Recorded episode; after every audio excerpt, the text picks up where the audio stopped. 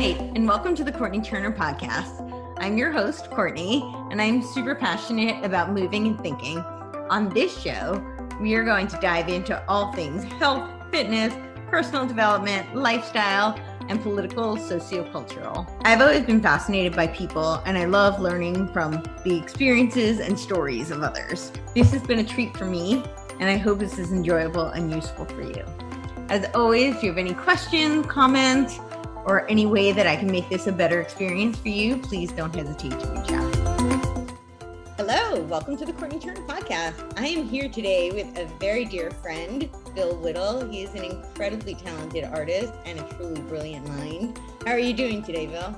Doing great, Courtenay. It's good to see you. You're the smartest person I know. Thank you. Um, I would love to hear for those for, in my audience who are not familiar with your story and your work, um, how you made this trajectory into what you are doing now.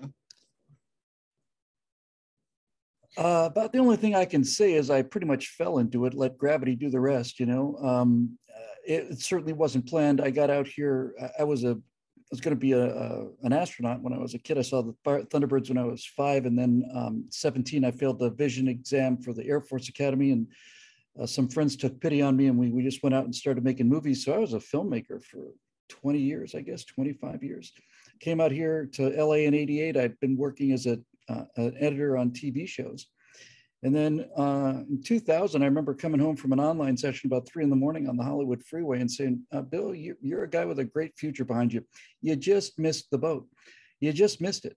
And that's okay. This is not Stalingrad, you know, but you're going to be working for 24 year olds for the rest of your life. I was 40, I think. And shortly after that, um, uh, 9 11 happened, and that was not exactly the catalyzing event. My dad died in 2002. He was interred in Arlington. And I was so impressed by Arlington that when I got back, I wrote an essay and submitted it to a, a blog called USS Clueless, which I like very much. He ran it on the front page, got a lot of attention. Somebody said, You need to get a blog. Somebody else set, set the blog up for me. So I did eject, eject, eject for a number of years. And then in 2008, PJTV asked me to do um, kind of video commentary, and I've been doing it ever since. What is your favorite thing about doing commentary and what is your least favorite thing about doing it? To be perfectly honest with you, um, I really much prefer live speaking events. Uh, just, You're just, so good. Just, oh, well, thank you very much. Thank you. It, it just, this, you know, it's that audience feedback that you get. It's the difference between being in a play and being in a movie as an actor. You know, you get that immediate energy res, uh, response um, the thing I like most about the videos is uh, I get to take my time on the ones I write, and, and on some of them, I did one on uh, the true story of the atomic bombs. And if I'm really on my game and I do enough research, I can I can put down an argument that I think is irrefutable. So so that's nice. The thing I probably like least about it is this constant on, ongoing sense that I can never escape that I'm not doing enough uh, people sometimes grab me by the shoulders and say, you know, it's basically a, well, it's, it's not one man operation, but I work with Steve Green, Scott Ott, Alfonzo Rachel on camera. But I do eight or nine shows a week. And I went through a long time when I wasn't doing enough content and it's never left me. So I always feel like, my God, I can't relax today. I haven't done four shows yet, you know? So, uh, so that's probably the worst of it yeah I, I i can really relate to that I, I don't know how you do as many as you do i always feel like because i'm doing uh the podcast and then trying to write also you write your yeah and it's i feel yeah. like one always sacrifices yeah it's um it, it's it's just this ongoing thing uh, when i'm on if people would say oh you're a workaholic it's not that at all honestly it's not like i've got to be at work workaholics just want to be at work i just feel like i'm never doing enough and um and that kind of makes it a little tough. But other than that, I mean, I, I haven't been to work in 12 years, Courtenay. You know, I haven't, I haven't, I haven't had to go to work in 12 years. Right. I put in, I put in 70 hours a week, you know, but it's not, uh, it's not working. Right. Right. When you do what you love. It's not, yeah, it's a, I, I, it's been a long time since I, since I had a job where I thought, oh God, here we go. But you know, that's actually a lesson too, because um, a lot of people want to live a life where they do what they want to do when they want to do it. And They want to be famous or they want, you know, influence or whatever. And it, it just doesn't happen that way. You, I, I worked miserable jobs for decades, I mean, decades. I, don't think I had a consistent, in fact, I can tell you for a certain fact, because I remember the day when the thought hurt, hit me. I think I was 43 or 44 years old when I first realized I now have consistently $1,000 in the bank, you know, four digits. Right. I was living on three digits prior to that uh, and two digits prior to that. So um, it just, you know, it's just hard work. Like anything else, if you if you really feel a calling for it, uh, persistence and hard work will get you there. Uh, little talent doesn't uh, hurt, but it's not. as I'm as I'm living proof, is not necessary. Uh, it, it, it just does really come down to you know doing the hard work long enough, and you make your own luck. Yeah, that's right. Luck is when opportunity meets preparedness, right? Absolutely. Yeah.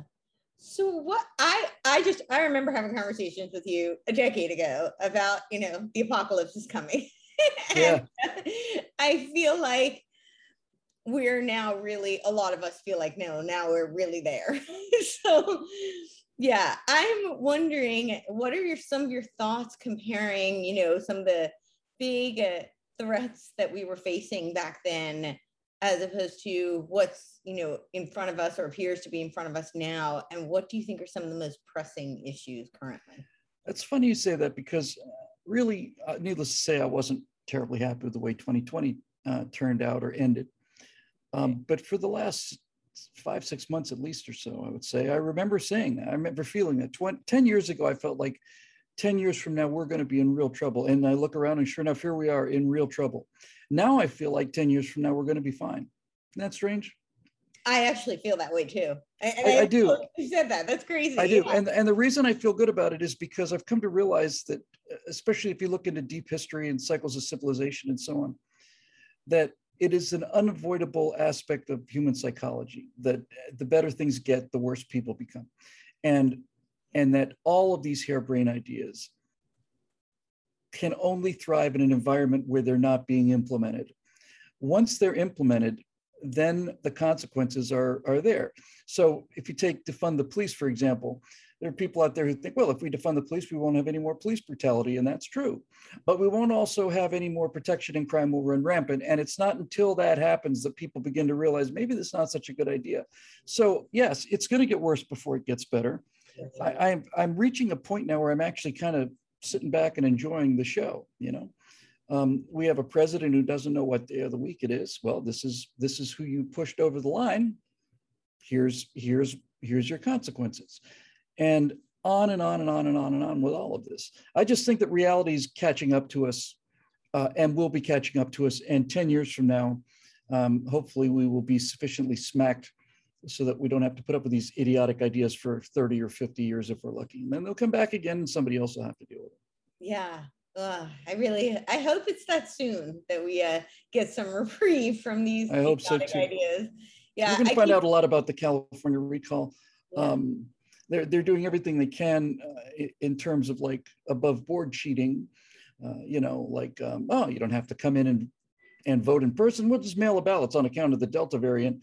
So uh, you know, a recall election, the, the comes down to turnout and it's the people that want the person recalled that turn out. Well, now you don't have to turn out. Now you can just mail in a ballot or as many as you would like, as it turns out. So, right. you know, that kind of thing. They moved the election forward in order to give uh, less time. All of this is institutionalized above board cheating. Uh, and then there's all the actual cheating that goes on behind the scenes. They just found somebody with like 300 ballots and a number of different driver's licenses. And and the newspaper article said they're still trying to determine what the motive might be. You know, body found at the body found in the body found at the bottom of the Hudson River and feet encased in cement, three gunshot wounds to the back of the head. Police suspect foul play. Right, right. Can't can't imagine what the intentions were. Yeah you know I, I, one of the things i keep telling people is that you know yes there most likely will be fraud we've already seen it but that does not mean that people should not go out and vote because they're trying to demoralize so that they that's exactly vote. right despair is the goal and um, and and uh, retreat and abandonment is the goal yep. and uh, the one thing i've learned uh, a lot about I, I, it, it, took me a while to realize, but I realized from uh, the Obama administration that if you could control the Justice Department, you can control everything else because it doesn't matter what the laws are. If the Justice Department decides not to prosecute them, then you can break whatever laws you damn well want to. If you can get justice, you if you get the Justice Department, you can control the government. And so I've come to believe now that the most important elections that we get to deal with as, as honest citizens is the election for the state attorney general and the secretary of state of the state. Those are the two offices that are the most important offices in our elections now. They're far more important than president because I'm utterly convinced that that we um, elected a president and it was the Secretary of State and the Attorney General of five states that basically uh, took that away. I'm really utterly convinced of it. Yeah. And you and you know that some of it, Courtenay, is just like some of it is just uh, really ultimately it's it is our fault. I mean, it's our fault not only because we let it happen, but it's our fault because we've forgotten how to think. I remember like the morning after when you saw the, you remember those curves and it's like, here's the blue line, here's the red line. Then at two o'clock in the morning, this thing jumps up and now it's, it's like that. So people start saying, well, uh, what about this? And, and the immediate response was, oh, that was a, that was an input error. Uh, it was just a data input error. And, and everybody went, oh, okay, well, it's just an input error. And, and so I have a number of questions. My first question is, if this is an input error and you've corrected the error, why didn't it go back down again? That's a question you might want to ask.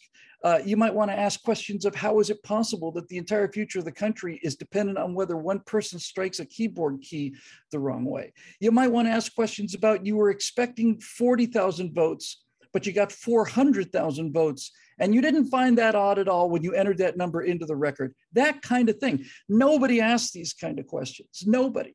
And and we the the you cannot have a, a you cannot have a free society when information is controlled by one side. information is controlled, period. Yeah, and not even forget even the censorship because the censorship and shutting down the voices of certain people is the most dramatic and the least dangerous part of it. The most dangerous part is, is that people don't realize what they're being deprived of. They don't know what they don't know. They don't know what they're not allowed to know. And um, and it's just epidemic. I, I saw uh, again back to the election thing. I saw I, I talked about the events at um, was it uh, State Farm Arena uh, or, or, in, in, in Georgia, was it all state? I can't remember. I think it was State Farm, uh, the, the big county center, right? Okay. So during the during the actual election live, they said, "Oh, they've got a, a broken water main over there. The election results are being delayed." Okay, so I wrote about this and I showed the video of the person bringing out the things, and then 60 Minutes did a piece on it. I got a number of people saying, "Hey, Bill, did you see this thing? They kind of debunked this idea of yours about you know shenanigans going on there."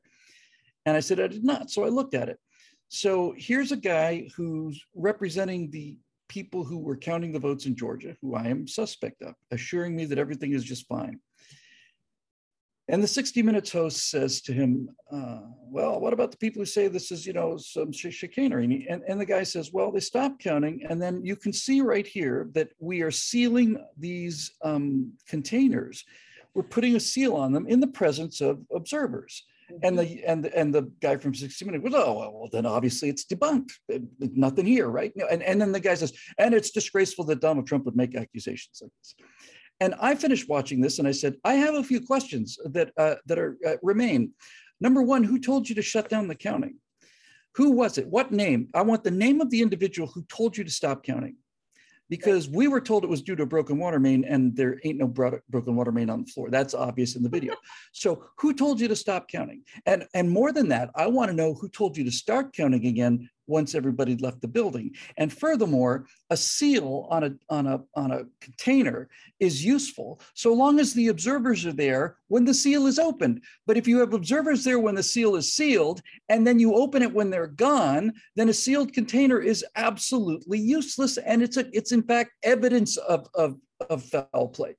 Nah, never came up, never asked the question, nothing. Now, I am a reasonable person and I am I am willing to accept the possibility that the election was completely fair, but no one has ever addressed these issues specifically other than to say, well, the United, the Associated Press has declared Joe Biden the, the, the president. And if you can't answer a charge, if you have no rebuttal for a charge, Yep. that is a pretty strong indication that that you, you know the initial the initial um, accusation has some weight. I learned all of this in debate in high school. It's the best thing I ever did. Yeah, You know? me too. Yeah, it's like uh, we're, we're flowing arguments, and we're just like, oh, you just got these these legal pads, and it's like they didn't respond to this point that I made, and because they didn't respond to it, it's because they don't have a response to it. So that one's ours, and and this kind of critical thinking uh, is what's necessary to keep a, a, a free people free, Absolutely. and no one knows how to do it anymore. No, and you know, I, I love Feynman. Uh, you know, the scientist Feynman. He says that there there are plenty of questions that can't be answered, but there are no answers that can't be questioned. there you go. and, Right? and, that, and that reminds me a little bit sometimes you'll hear millennials you know you talk about how poor their education is and and and they'll say in all seriousness well if i need to know something i'll just google it. I'll just ask siri and i'll get the information. And that's absolutely true. And and to that i say the problem isn't that you can't get the answers. The problem is you don't know what questions to ask. You don't have the faintest idea what questions to ask. And that, and it's very dangerous. Yes, and it's intentional you know I, yes, that that was going to be my next question because I think that, that more than you know, more than anything, I think that's one of the most destructive things in our current society is really that people aren't asking the questions. And you know, you alluded to this when you said it's not even just the censorship; it's that nobody is even nobody knows what question to ask, let alone to have the courage to ask. people them. don't know how to think anymore they don't know how to think critically Uh, first of all they're not inclined to think critically that that in itself is bad enough but they don't know how and i remember i remember this so clearly. I think it was i think it was 2005 right around the time that an inconvenient truth came out there was a there was a special on on global warming. Remember when it was when it was global warming? Right, a special on global warming, and I think it was ABC. It was a major network, but for the sake of the argument, let's say it was ABC and Peter Jennings. And this piece opens with him in the up up in the Arctic, and he's fashionably dressed in his North Face, you know, uh, parka thing. And anyway, and his these are the opening lines of this special, and they're promoting this special, by the way, saying you have to watch this or else your children are going to die. This is the most important program you're ever going to see. So he's standing in front of the Arctic Ocean, and very, very seriously, he says, uh, The last time that the Arctic Ocean has been free of ice at this time of the year was 25 million years ago. Global warming is real. And instantly, I said to myself, Whose SUVs made it ice free 25 million years ago? Uh, did- was did- China. Didn't, didn't you just, did you not just completely destroy your own argument by saying that what you're seeing now, we saw 25 million years ago, that's just Nope. 10 times before humans appeared on the earth? Did you, is it just me? Honestly, no, it's not just me. It might be the dinosaurs' fault. It was the dinosaurs' fault, of course it was, but, but the Republican dinosaurs. Yeah, But, the- but the. But this is the kind of thing I'm talking about. It's like, this, did, didn't, did this occur to no one else in the country besides me? That's like, it just immediately, and, and that just comes from, from learning how to question things. And this is the thing that the left cannot respond to. I was, I was in the last three or four days of my old job as an editor uh, in 2008. And I'd already gotten the offer at PJTV, so I was getting ready to go. And uh, they had a new hire producer there, and a y- young woman. And I was in the in the break room, and I was making myself uh, some some tea or something for bre- for morning breakfast. And she walks in and, without an introduction, says, "Oh, you must be that conservative I've heard about." And I said, "Well, nice to meet you too." Um, and she says, "So I suppose you don't believe you- that we should protect the climate, huh?" And I, I mean, this is like the first words out of her mouth. Of. And I said, well, which climate would you like to protect? And, and then all of a sudden the vapor lock appears, you know, what do you mean? It's like, well, it, the earth has been much colder than it is now, and it's been much warmer than it is now. Carbon dioxide levels have been critically low. Carbon dioxide levels 60 million years ago, 80 million years ago were 3,000. They, they were they were seven, eight, ten times what they are now. So when you say you want to protect the climate, you're talking about putting a pin in the climate and stop stopping this beating heart what climate do you want to protect? Do you want to protect the 1490 climate? Do you want to protect the 1975 climate? Do you want to protect the 1200? Which climate do you want to protect?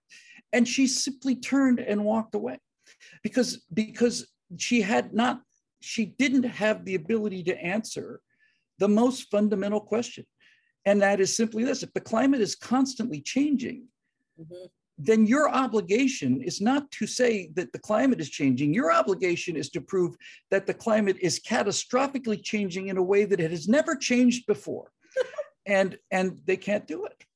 So so this is how I judge whether I'm I'm right about these things. Is I, I just look at the feebleness of the response. Yep. yeah. That's it. That's the best you got. Honestly, it's not my job to tell you how to argue your own side, but you might want to start, you know, this, this, this, and this. We can defeat that too, but at least it's an argument. Yeah, exactly. And the other thing I can never wrap my head around is, you know, that somehow it, not only is it humans' fault, but I mean, we are just so magical that, that let's say it were our fault, we could cure this. I mean, to think that we, we are like this tiny little blip in the grand scheme of the earth that somehow right, right, right, right, right. Is this this this phenomenon that's been occurring for millions of years that we're suddenly in control of how that how, how that path uh, goes down now. Well, considering uh, among many others, uh, a giant asteroid blew a hole in the middle of the Gulf of Mexico and, and, and wiped out all large animals on the Earth and the earth somehow managed to restore itself to equilibrium is telling me that there are very strong positive feedback mechanisms that keep the earth more or less yep. wet right? The, because if if there weren't then the oceans would have either frozen or evaporated a long long long long long long long long long long time ago. And i made that point too. I said inconvenient truth al gore goes all the way back 600000 years. Well that's a long time. Uh, 10 times that long is 6 million years uh, 100 times that long is 60 million years. A thousand times that long is six mm-hmm. years. So he's really talking about less than one one thousandth of the total period of the Earth in order to make his point. And this is simple. This is not only simple math. This is just plain adding zero math. Yeah, yeah. And and and you know, so it's you you can't have a free people if they don't know how to think because otherwise the people that are not interested in freedom will just plain lie their way into power. I wonder what that would look like. Yeah, no, that I, I had an argument actually yesterday with someone who's telling me that the biggest problem was our, you know, carbon dioxide, and this is why we can't have cows anymore, and this is why, well, obviously humans can't exist. And so I asked them, what what do plants breathe? It's carbon dioxide. And the Earth is, has never been greener in human history. I mean, from Earth, even now scientists are amazed at how green it is which is in in fact precisely the, the that's how the feedback mechanism works right? carbon dioxide goes up plants grow more there are more plants they pull more carbon dioxide out of the air put more oxygen back in and you stay pretty much where you were. Yep exactly. and i noticed that uh, that you know that barack obama and a number of other wealthy people have seaside property which is not what i would be buying if i believed this stuff among other things you know. Look i'm not a i'm not a a, a lunatic about this. I actually made a, a, living as a scientist, as a science assistant anyway, for uh, 10 years of my life. I know how science works. And and if there and if they had not politicized this, yeah. you know, and and and had decoupled the here's what we're seeing with the here's what you should do about it. If if if if that had stayed decoupled, then then we would be living in a society of adults, you know we, we could talk about it. But when, when they say things like, well, we're at 420 parts per million, and if it gets to 450 parts per million, it's over. You ask young people out there today if they think the world's going to end, they'll tell you it will because of climate change. All the movies you see, all the science fiction, we have to flee the earth because we've poisoned the earth. So we're going to go to Io. I saw a movie about that. Oh, really? You're going to go live on Io because because that's a better environment than Earth is. But you know, if we get to 450, we're toast. Well, it was 3,020, uh, you know, 80 million years ago in North America, 3,000 parts per million. And if it came back from that, then sometimes you just want to just say, you know what, you just go play in your own sandbox and have fun. Yeah, that would be really great if we could do that, right? So what happens when life gets too easy, you know? Farmers don't have wacky theories about how if they concentrate on, you know, on on uh, indigo aura over their crops, you know, that they're going to grow more. They know you have to get up at 4:30 in the morning and milk the cows because they're in contact with reality. Yeah. And, and and when you've got some some guy who who really does believe this nonsense, are going to meditate on on on ways for our, our crops to grow larger. They can get away with that because they're not farmers. Their livelihood doesn't depend on it. If they're wrong, there's no consequence. Exactly. What do you think uh, are some of the so you said because you said that you think in 10 years we're, we're going to see so it might get worse before it'll get better but so somewhere around the 10 year mark that we, mm-hmm. things might start to uh, start to get better again mm-hmm. what do you think is going to lead to that and what do you think are some of the things that are going to get much worse before that well uh, i'll give you a great example so we saw in this last olympics uh, i think at least two uh, transgendered athletes, two, two athletes who were born uh, biological males and then uh, became transgendered and allowed to compete as females in the Olympics. Four years from now, half of the female athletes will be transgendered males, and eight years from now, they'll all be transgendered males uh, because that's how it goes.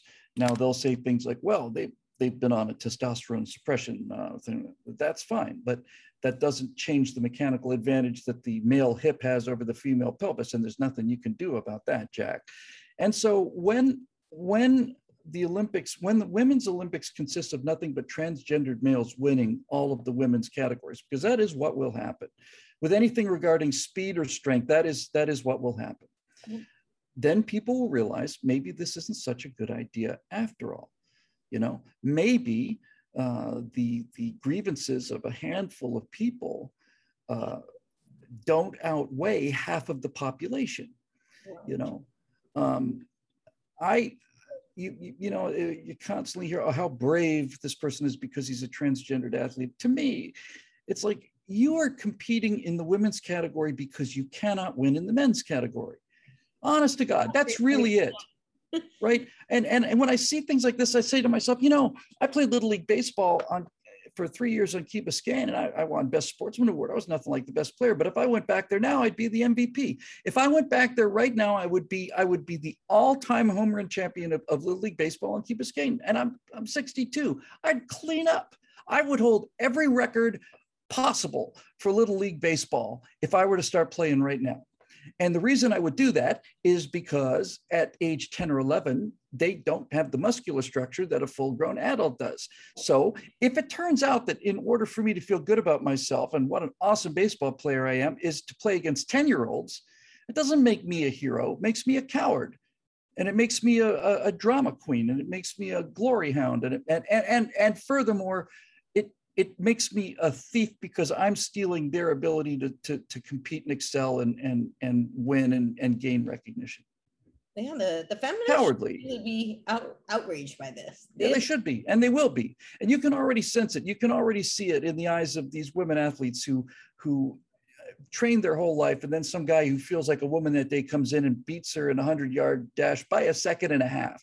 Now, not by an eighth of a second or something. It just just blows them away and, and you see them standing there and and the, the part of it that's the toughest for me is you can see how heartbroken they are and how outraged they are but you can also see that they know that they have to say things like we're just really so proud of the, of the courage of so and so and so and so and you can just see it's like this is it's almost like somebody's got the screws going into you you will say what's expected of you and it's one thing to have something stolen from you but to be forced to thank the person who stole it from you is worse. It's infuriating, truly yeah. infuriating. And it it's is. demoralizing, which I think is by design. That's the purpose. Yeah. Yeah.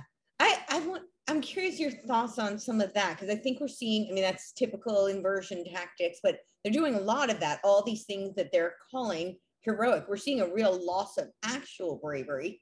And we're seeing, you know, this, uh, you know, all these people put on a pedestal for virtue signaling, but no actual bravery. And to be really honest, I think it's actually cowardice. I mean, I think absolutely example when you bring up the Olympics. I'm curious your thoughts on uh, Simone Biles and what happened with that. Um, oh, okay. Yeah. Yeah, yeah, yeah. The gymnast, right? Yeah. Okay, so she's um, she's done very well and she's excelled, and then and then she had a bad performance, mm-hmm. and she started to cry and she went home and she abandoned her teammates there. You know, you had a bad day, did you? Well, guess what? You are a world level competitor now. You are you are top competitor in the world, and yeah. uh, and so you had a bad day. And now you have to get out there and you have to do the best you can and you have to support your teammates and you have to recover from the mistake you made. But since she's never been allowed to fail before, why should we expect that she knows how to fail now? This entire generation has never been allowed to fail. You never come in last. You never, everybody gets a trophy. Everybody, every, you know, we don't keep score. How are you supposed to recover from failure from an adult if you've never been given a chance to recover from failure as a kid? Not to harp on my fantastic uh, championship uh, Little League baseball career, but when I started playing Little League baseball, my team went 0 and 10, and the next year we went 10 and 0. And, and the 10 and 0 wouldn't have been anything to me if we hadn't gone there. 0 and 10 is hard when you're 10 years old to lose every single game and not win one of them, you know. Sure. But our coach said, well, you guys did the best you could. We'll head over to 7-Eleven, get some Slurpees, we'll get them next time. And and and so you you do. And then when you finally win that game, it's like, okay, I get it. But if you can't, if you can't learn these kind of things at age seven, six, seven, eight, nine, then how are you expected to deal with them when you're when you're 30? This is why people are having nervous breakdowns because they, they, they realize they have to do the laundry, you know? I'm serious. I'm serious. It's like, I don't know how to do the laundry. Mom always did the laundry. Well, guess what, kid? You know, you're going to have to grow up fast. they, they, they do have like instructions. He, I'm pretty sure you can figure it out. I have such, I have, I mean, a lot of people say I'm so hard on millennials, and I am. Yeah. But the reason I'm hard on them is because I care about them. I know that sounds like uh, I'm covering my tracks, but it's really true. I worry about what's going to happen to these grown children when the adults die off. Sure. Yeah. And what's going to happen to the society and the culture? When when the children realize that there are no adults left anymore, what's yeah. going to happen? Right. That's it's a pretty scary thought. Yeah. So, yeah. So back to uh, yeah, what do we think are some of the things that we're going to see that are going to get worse before they get better? So like the the transgenderism? Well, the uh, Afghanistan retreat was a, a, a pretty uh, striking example of the military competence of Joe Biden and Kamala Harris and all the rest of these anti-American clowns. Uh, people, let's take like concrete, I, I, saw two specific concrete examples I saw them on TV. The first one was that couple who um, lived in that gated community. They were Black Lives Matter supporters, and then all this crowd gathered outside, and they finally come outside with their guns and say, "You're not going to torch our house." I think those people probably started voting Republican. In fact, I know they did because they showed up at the Republican National Convention. I saw one of a, of a BLM crowd moving through a, a liberal neighborhood, and a, and a shouting match, and then only a fist, a fist fight began when this white guy came out and said, "Hey, man, you know, we're on your side. We're 100% down with the movement." And they weren't interested in him being down with the movement you know you, you you don't get to be part of the movement you're the enemy and and this guy this this, this is the argument right this is the uh, but i'm one of the good ones argument right, right. and and I, I, read a book uh, and I've forgotten the name of the author. You'll know it because you know everything. It was about the destruction of of uh, of Jews in in uh, Europe as a result of uh, the Holocaust. And the writer, who was Jewish scholar, talked about something called anticipatory compliance. And, and what he was getting at there is when they would when they would in a certain camp when they would make people wear the yellow star you would think that everybody would resist it but they didn't they lined up they lined up to get the star because they wanted to show the people who had life and death power over them that we're the good ones. We're following the rules and we're obeying the laws. You don't have to worry about us. We're with the program. We're down with whatever you want. And uh, it didn't save them, and and it never will. And so so much of that now. Yeah, I mean, when, when we had the, um, the the the George Floyd riots in L.A., I'm I'm driving down Ventura Boulevard. You and I b- both know exactly what we're talking about here in Sherman Oaks. And I'm seeing all of these storefronts boarded up, and every single one of them had "We Heart BLM" on it, right? and it's like it's like anointing the lintel with the with the blood right like angel of death please pass over this this house right we're part of you we're we're we go smash their windows because we're we're on your side and and it doesn't matter they don't care it's not about it's not about what they say it's about it's about smashing things Yep. And and when I see these people taking a knee to this, because that's exactly what it is. It's like basically, you know, it's like, please don't hurt us. You know, we're on your side. Here we are boarding up our house because of your movement, or boarding up, or, or, or the people who we know just lost everything because you smashed all their windows. But but we're on your side. We're down with. We're 100% behind you. So please spare us and leave us alone. And it doesn't work that way. And and when you're dealing with people whose primary characters trait is cowardice, that doesn't leave them anywhere to go. Right? I mean, that's really what it comes down to. It's it's it's it's people who cannot accept the fact that there are people who are out to kill you are the kind of people who, who cannot face what that means. Right. Right. What that means is you're going to have to defend yourself. That's what it means. And um, and there are some people who would just just not capable of getting there. Yeah. Yeah. No, it's so true. it, it is really interesting looking at uh, BLM and you know what they purported to symbolize and stand for and what they actually represent. And I mean, I remember you were one of the people who introduced the Frankfurt School to me. Yeah. Uh, yeah. And I, you know, it's a notion that there could be some sort of separation between the culture and the, you know, economics of the society uh, is a complete fallacy that yeah I just did. I did my morning show on this. Um, some free advice for General Milley, uh, who doesn't understand um, uh, what the whole woke, woke, culture is, but he's anxious to learn about it, having already introduced it to the military. He's, he's decided to find out what it is. That's that's good. Um, but but I but, around, but the, but the Frankfurt School, the whole Frankfurt School, and everything that followed, the whole destruction of this country, is predicated on a very simple. Uh, set of decisions that were made in the 1920s. Uh, when World War I was over and all of Europe is in smoking ruins, the communists who'd been told that, that, that, the workers' revolution is inevitable. It's scientific fact. That's what they believe Marxism was. So they're looking around and they're saying, how come we didn't get uh, Marxism in Germany? It was it's supposed to happen to industrialized countries. We didn't get it in Germany, didn't get it in England, didn't get it in France, didn't get it in the United States. We did get it in Russia, but that's an agrarian society. None of this is making sense. Where's our communism? Well, it turns out that the capitalists are making life so good for the workers that they've got no reason to launch a revolution. Some of them have cars.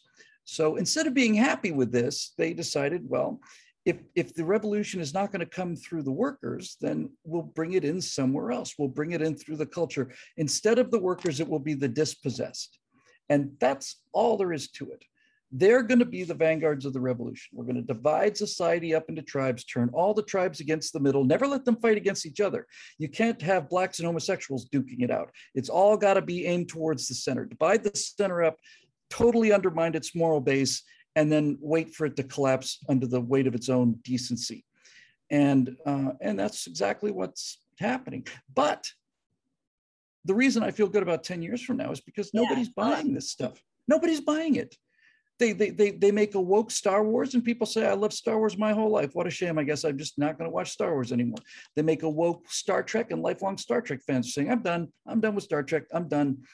Even when they force feed it to you that way, I, I consider it a form of stolen valor. You know, stolen valor is the idea where you get somebody who, who never made it to the military, gets dressed up in a in a SEAL's outfit and wants all of the adulation that comes from being a Navy SEAL, which Navy SEALs have earned. And so they and so they they steal the valor of people by dressing up like the people who've earned the respect and they, they want to get the respect for free. Well, that's what they do when they make a Star Trek show. It's about this, this uh, black woman who does nothing but cry, but she's Spock's little sister. Really? He didn't mention that in, in the last 40 years. They're putting his they're putting the mantle of Spock onto this plank of wood to give it the appearance of, of having earned it but it's not. They didn't earn it, they stole it. And nobody's buying this, Courtenay. Nobody, nobody wants it. It, it just any it's get woke, go broke, period, across the board all the time. Yeah. Now, if it turned out that that woke movies were box office smashes and and everybody was just loving this whole thing, then I would say we were really, really in trouble. But it's it's a period in time when these people are making their power play and and even though they're, we're in the middle of the power play right now, nobody wants the product. Yeah, no, that that we're definitely seeing that that people are are realizing they're piercing the veil. They're seeing what's yeah. underneath it. Yeah. What do you think about all this? Uh, I, I think that the wokeism is being exposed and people are seeing it for the lies that it, it really is. But I, I'm a little less confident about the medical tyranny you know that everything is being done it's always for your safety i mean that's what they said in nazi germany and the parallels are astounding they're true I heard, yeah. I just just 10 minutes before we started recording, I saw that uh, Australia herded 20,000 children into a stadium and vaccinated them without their consent or their parents' consent. That's time to pull people out of the government offices and and and, and beat them with tire irons. That is beyond. And, and, to the credit of the australians this is going on right now in real time as we record this they're rioting in the streets now australians. Those are not what i would normally call you know uh, agitator type people. They're they're they're they're they're they've got a sense of independence. They're very much like americans but but they're law-abiding people. And they are they are smashing windows saying what, what the hell is going on? They're shooting all of the pets in the in the in the animal shelters because since everybody's locked down, they're concerned that people will come in to feed the starving animals and therefore they'll spread this horrible deadly disease, which kills 99.9996% of, Which oh, wait a minute, sorry, spares, yeah. spares. Uh, the, see, that's a significant difference the, yes. in terms of that statistic. It's a big difference between a disease that kills 99.98% of the people versus one that uh, spares 99.98% of the 10% of the people that actually get it. Right, right. No, that uh, under those statistics, it doesn't even qualify as an epidemic, let alone the pan, a pandemic. And the CDC and look, admitted that. Yes, and and look, look. The, uh, to me, the bedrock issue here is not even is not even the numbers. It's not even this. It's the idea that somehow we are owed a life free of disease. That that we we are absolutely 100% guaranteed by law to die peacefully in our sleep in a bed at 100 years old, surrounded by our relatives. You know, there's a new way to die now.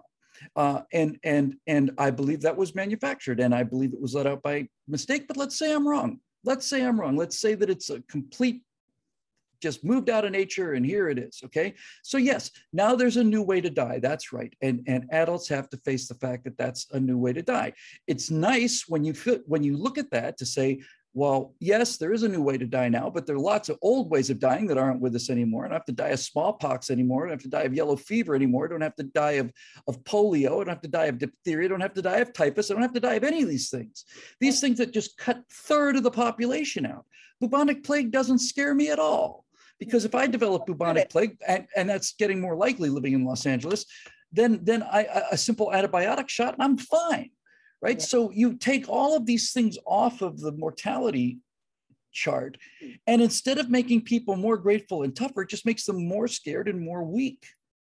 They get more and more scared. The safer you keep people, the more scared they become. Of course, yeah. So an amygdala response right?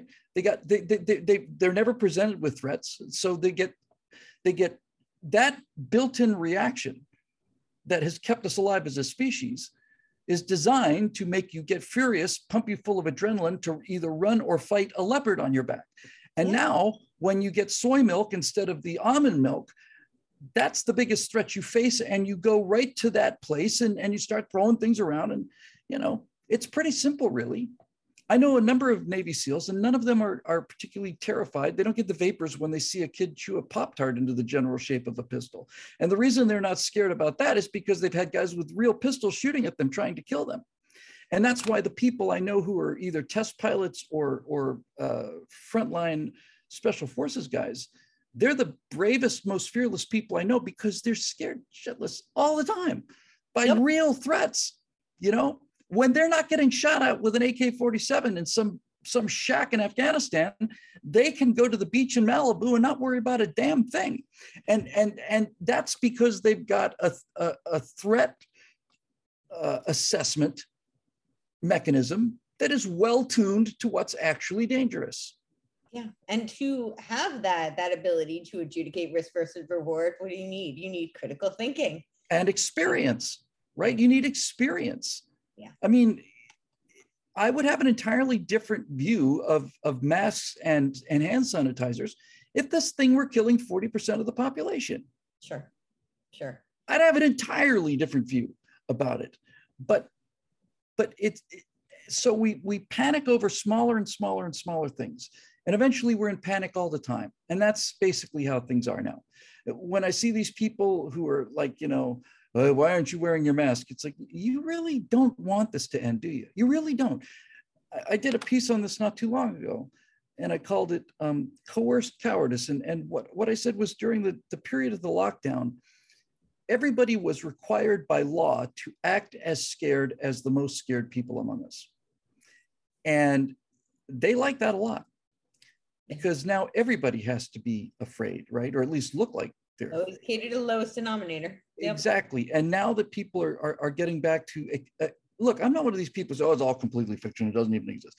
No, but this is the world we live in. It's in the air now. It's never going away. So you get on with your life and, and you take your losses.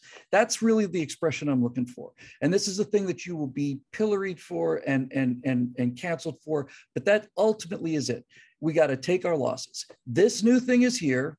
It's going to kill some of us, not many, but some. And we cannot avoid it. It is an airborne, highly contagious virus. It's like the cold, it's here. So, yeah. all right, so how do we deal with this? So so so we face it. Right. You know? Right. And nope. everything that they are telling us to do uh, decreases our immunity, our natural immune system, and increases our fear, which right. reduces our immunity. Exactly. Yeah. And and and and I think this is what they want. And I I know you've covered this in a lot of other podcasts, but uh, if I had not had a conversation, a three hour conversation with you a month or two ago, uh, I would have been in line for that vaccine. And then I found out some things about that from you. And I have a high degree of confidence in your ability to understand complex issues and come to a reasonable conclusion because you're not only smart, you know how to think critically. When you tell me something is suspicious, that gets my attention because um, you've earned it. And and you can back it up. So yeah, yeah when you when you see people saying things like well i have natural immunity well you need the vaccination anyway isn't the vaccination's efficacy measured against natural immunity isn't isn't natural immunity the gold standard i just told you i contracted uh, covid-19 and recovered from it i now have the gold standard of of defense against this virus. And now you're telling me I have to take a vaccine that, that in the best case scenario might be 85, 90% of what I've already got. Why are you making me do this? Why? Why? Exactly. Why are you making me do this? Because this not only isn't science, this is just plain insanity. It doesn't make any sense at all. There's there, and, and the more they insist on it, the more suspicious I become. Yeah. And rightfully so. Rightfully so because they, you know, I, the thing I keep saying is, why would you spend ten billion dollars to sell a medical miracle? If yeah. it's a miracle, shouldn't it sell itself?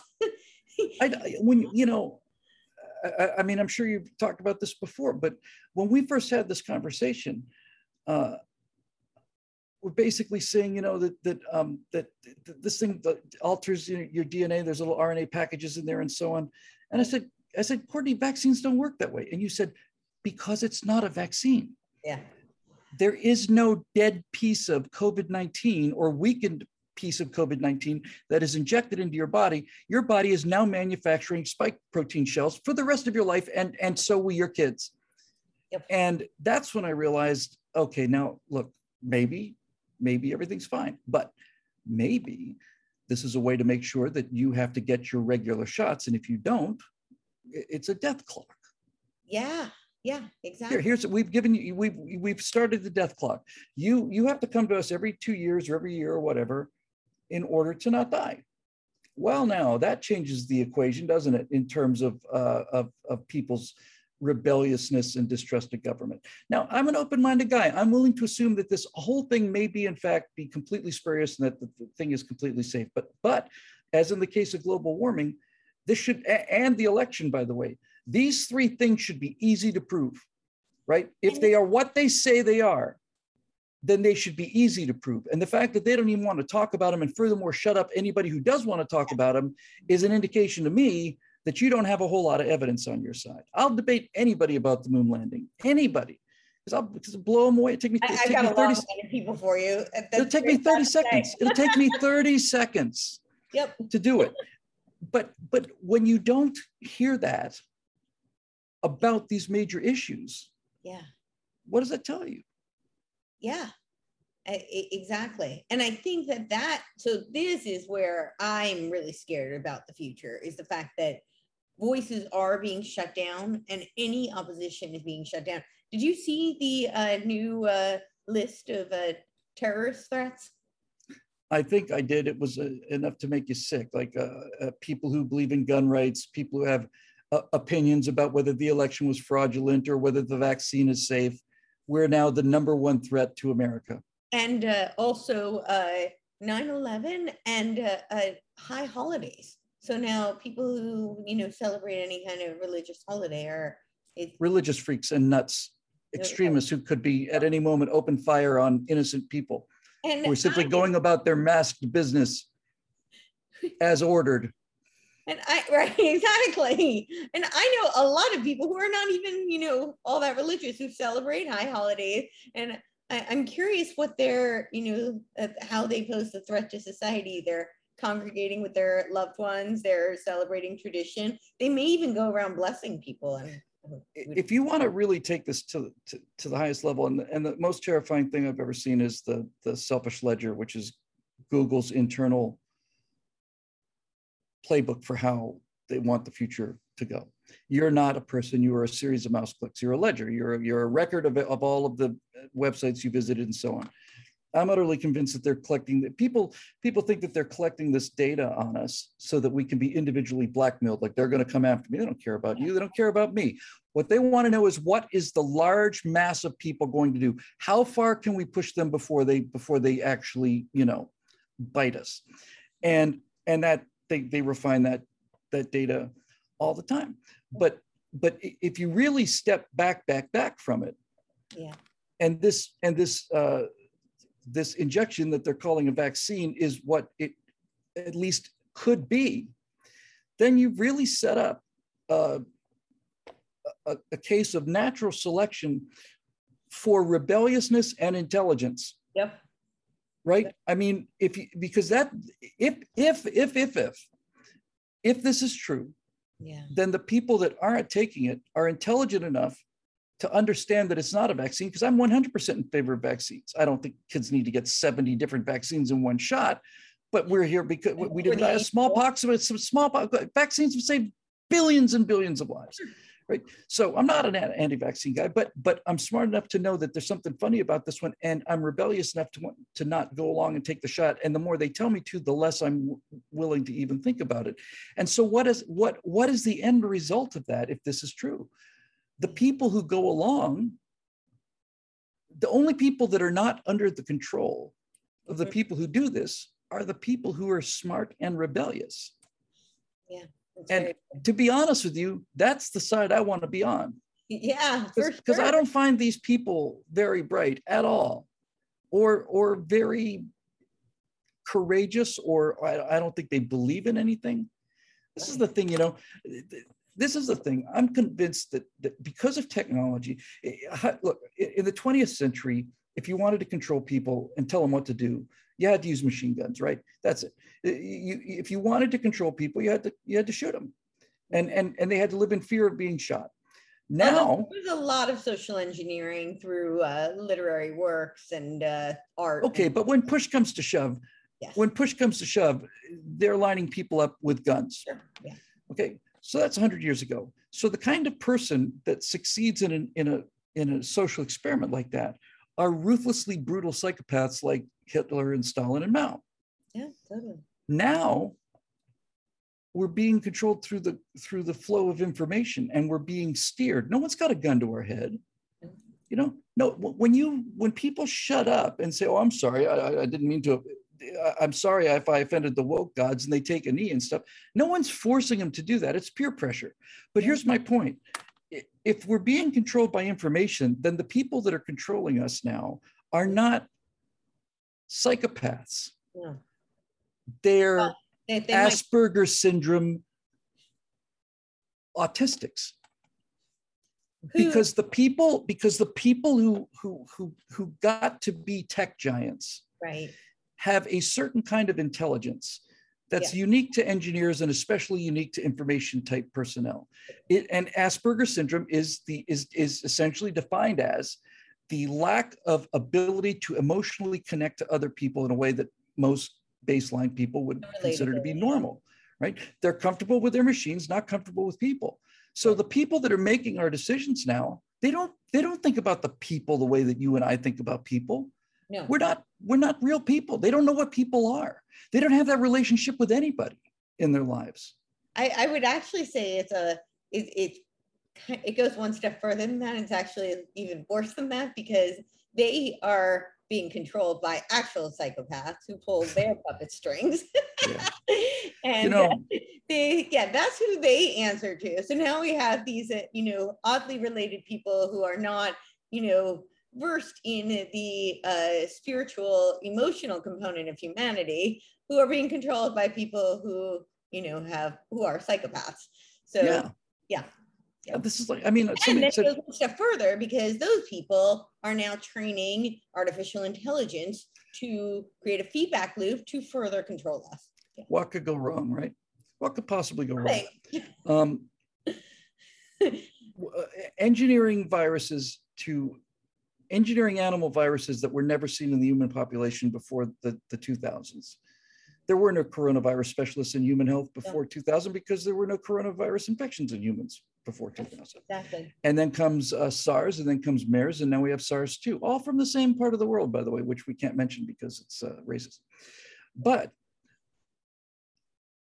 all of this stuff is is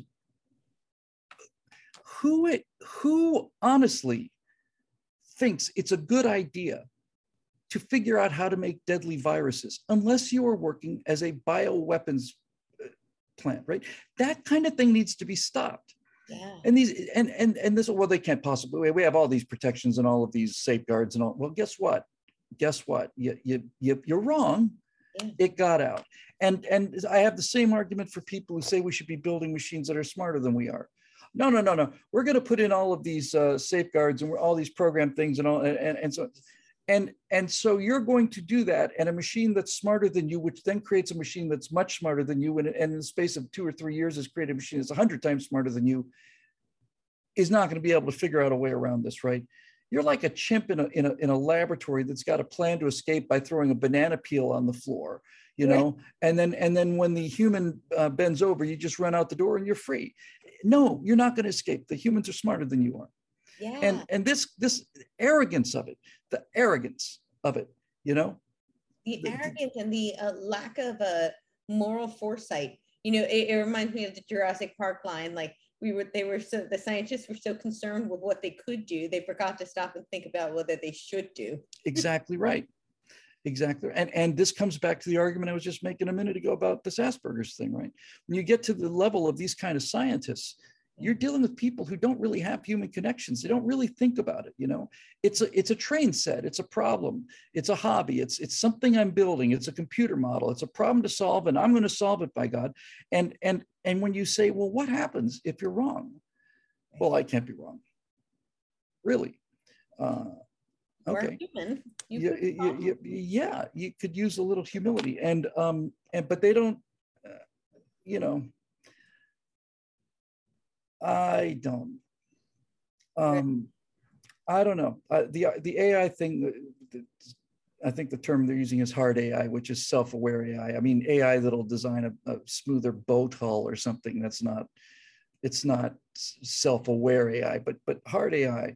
Uh, and you know what? Here's the thing, and maybe I'll just wrap up with this. Yeah. Let's just say that they're right. I love to do this. I, I- always just love to start from granting the, the, the, the, just granting the case, right? This, is the how debate works, right? That's right. So let's just, so let's just do it. So, Yeah. so yeah. So instead of fighting against this AI thing, let's just say that they're absolutely right. Yeah. That they will be able to create um, artificial intelligences that are far more advanced than we are, and that will do everything better than we do, and that they will not have any evil purpose whatsoever. They'll, they'll come up with a cure for cancer, and they'll do all of these things, right? Let's just grant them. Let's just grant them that nothing goes off the rails and everything's fine.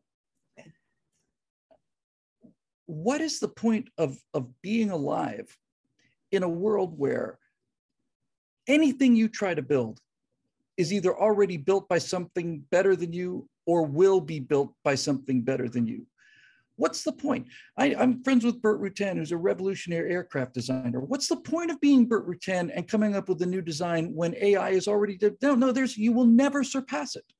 You'll never you'll never surpass the paintings that AI can do. You'll never surpass the performances that AI can do through 3D actors. You, there, what is left for us to do? That is Ex- the goal, the transhuman agenda. They wanted to surpass, you know, the needs of humans yeah, they they they want us. They, they they they think the job of humanity is to extinct itself so that we can launch this, and and they do that because because they fear dying and they think that they will achieve some sort of mechanical um, uh, immortality. And and I have no doubt at all that these alphabet guys are utterly convinced that they're going to live long enough to do this and control. And, they, then they can control everything else. And think about that too. Let's just say they pull it off, right? Yeah. Let's just say they were able to take your consciousness and transfer it into a a, a, a, a silicon-based um, form. And now mm-hmm. you're thinking thousands of times, orders and orders of magnitude faster than you can think now. What is that? How do you how do you survive that? Right. If if you could have 10,000 thoughts in the time it took for me to say hello, what kind of life is that? Yeah, exactly. Do they even think about this ever? No, they don't because they're not they're, they're not thinking about humanity. That that's not their goal. That is not their. Well, they can commit suicide if they want to, but I ain't going with them. That's that's the way I look at things, you know. Yeah. I mean, so I don't I mind walking along the edge of a cliff, but I know what a cliff is, and I know what falling off a cliff does. And um, and I know that sometimes the edge of the cliff can give way, even though you think you're standing on solid ground. Sometimes you're not, you know. Oh, it's so true. So true. What is some advice you have for uh for freedom lovers, you know, certainly Americans to try and do what they can to save this country, for Californians to try to save the state, and for freedom lovers and people who value it around the world? Uh, talk to each other, do podcasts like what you're doing. Uh, the, the cycle of history is crystal clear. Uh, it takes hundreds and hundreds of years for society to reach its peak. And when a society becomes powerful enough that it no longer has competitors and there's no longer a wolf at the door, you would have thought that Romans would have been putting colonies on Saturn 2,000 years ago, right? Once Rome became unchallenged, you would have thought that the, the, now that there's no one to fight against Rome, you would have thought that their progress would have just been astronomical. It turns out that's exactly the opposite of what happens, right? So when societies get too prop, when societies get too comfortable, um, uh, there's when there's such abundance that you no longer think you have to work for work for, for work, all of it collapses. And this has happened throughout all of human history. It's built into who we are. It's built into us. Nothing we can do about it. Nothing. Um, but the only thing that's different about this particular cycle is all of these cases of civilizational collapse have happened from the top down always. It's always the nobility that gets bored you know? It's some douchebag in a, in a in a silk robe gets up at midnight opens the gates to the barbarians. The people the, uh, the, the regular citizens on the wall know if we let these people in they're going to slaughter all of us. But this other person either doesn't care or is just bored. Maybe it'll who knows perhaps it'll be a bit of a thrill you know? Fine. Okay. So the only thing that's different this time around is that for the first time, common people get to talk directly to each other without having to go through um, the priesthood or the nobility. And, and that's why that's why despair is their goal, and that's why communication is the is the best thing. You know, uh, to to find out that that you're not you're not crazy. Uh, all of the gaslighting that's going on, designed to make you feel like you're the last sane person on earth, meaning you you must be insane. Right. Just talk about it, communicate it, and um, and argue about it. You know, argue about it. Uh, we we I come to the truth by confronting. Uh, I like to say I'm never wrong, and I'm never wrong because when somebody shows me that the truth is someplace else, I move over there. Right. You know? I'll just move there. Uh, yeah. So yeah so i'm going to stand on where, on where the truth is and and that's a great shield so that would be my limited and, advice and what a fun journey is that right? That i mean that's the true intellectual curiosity. You get that's right. Yeah. That's that's right and and now you're talking about how that comes back to the emotional thing because only people are only people who have a, a psychological security are capable of saying well i was wrong about that no, that was no i was completely 100% wrong about that I, this se- certainly seems to make more sense i like changing my mind it doesn't happen very often Mhm. um, anymore. But it, but uh, I changed virtually everything I believed when I was younger. And sometimes I say to myself, what if uh, a, a, an 80 year old version of me were to come back in a time machine and say, Bill, everything you believe now, this whole conservative thing, completely wrong. I would say, all right, I'm listening. Mhm. Make the case. And if it turned out he could make the case, then I'd realize, okay, but if not, I'd say this guy's an imposter. Uh, right. some it's some robot terminator sent back in time to take me out of the the because the, the time loop because they know i'm so dangerous. Be, be careful. That that might be coming. That's right. My replicant is knocking at the door as we speak. Yeah absolutely well this this was amazing. That's been fun. Anything else that you want to add and uh you know No. you tell everybody where they can find all your wonderful no, it's all at it's all at billwhittle.com and uh, bill whittle channel on youtube although we've already had a strike against us. I think they're trying their best to pull us down. Uh, and you know what? I don't even care. Um, Sure. we host our videos on rumble now and and yeah. that's for people who are adults who can handle free speech. Um, yeah, but uh, just keep, you know, and you, you, you know what it's like to be out there. al- Well, it feels like you're alone in the middle of a sea of, of, uh, of intentional ignorance. But Yeah. just keep doing what you're doing, Court. You know you're not you're not alone. I'd rather have a few good people around me than a whole bunch of lousy ones. Yeah, thank you. Thank you. Yeah. Um, I keep saying, you know, because there are a lot of people who are telling me they don't they don't want the information that, you know, it's too scary, it's too daunting, it's too depressing.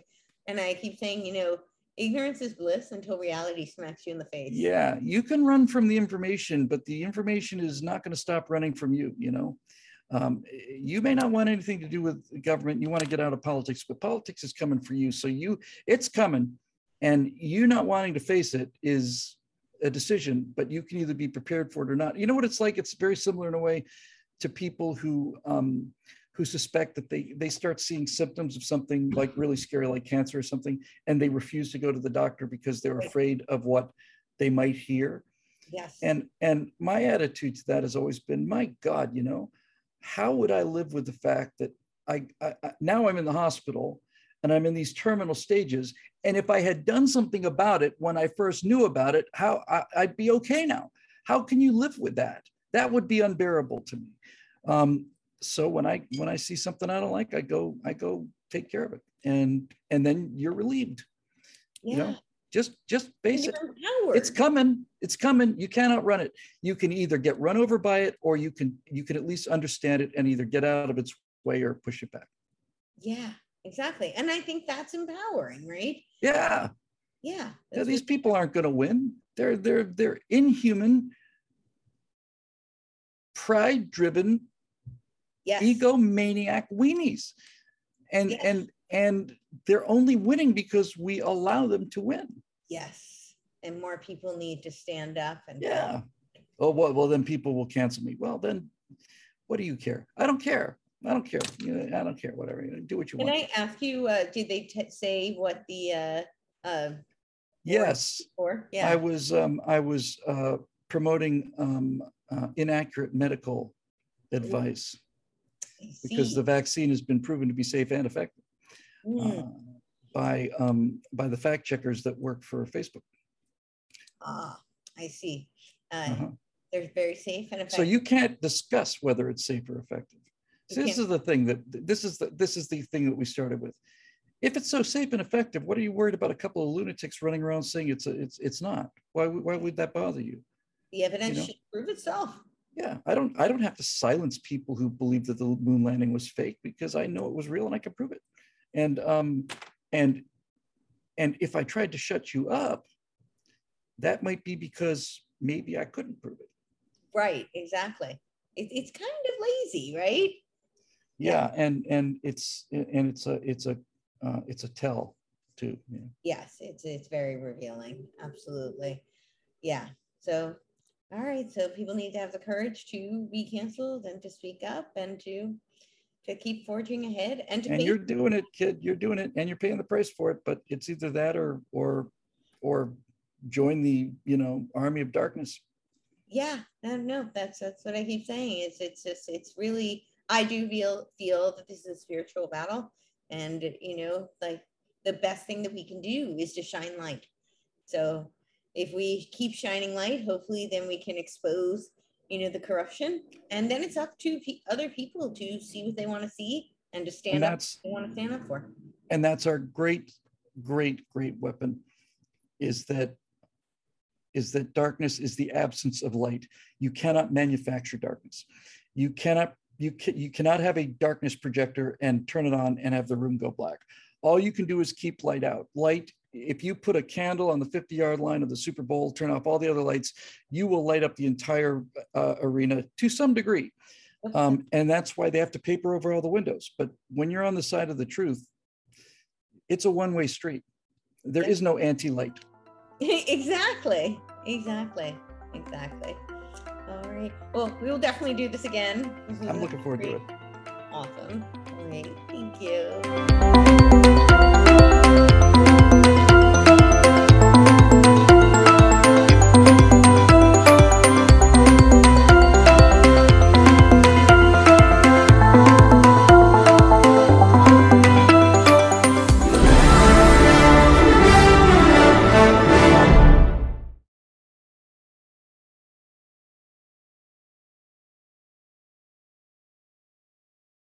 This podcast is a part of the C Suite Radio Network.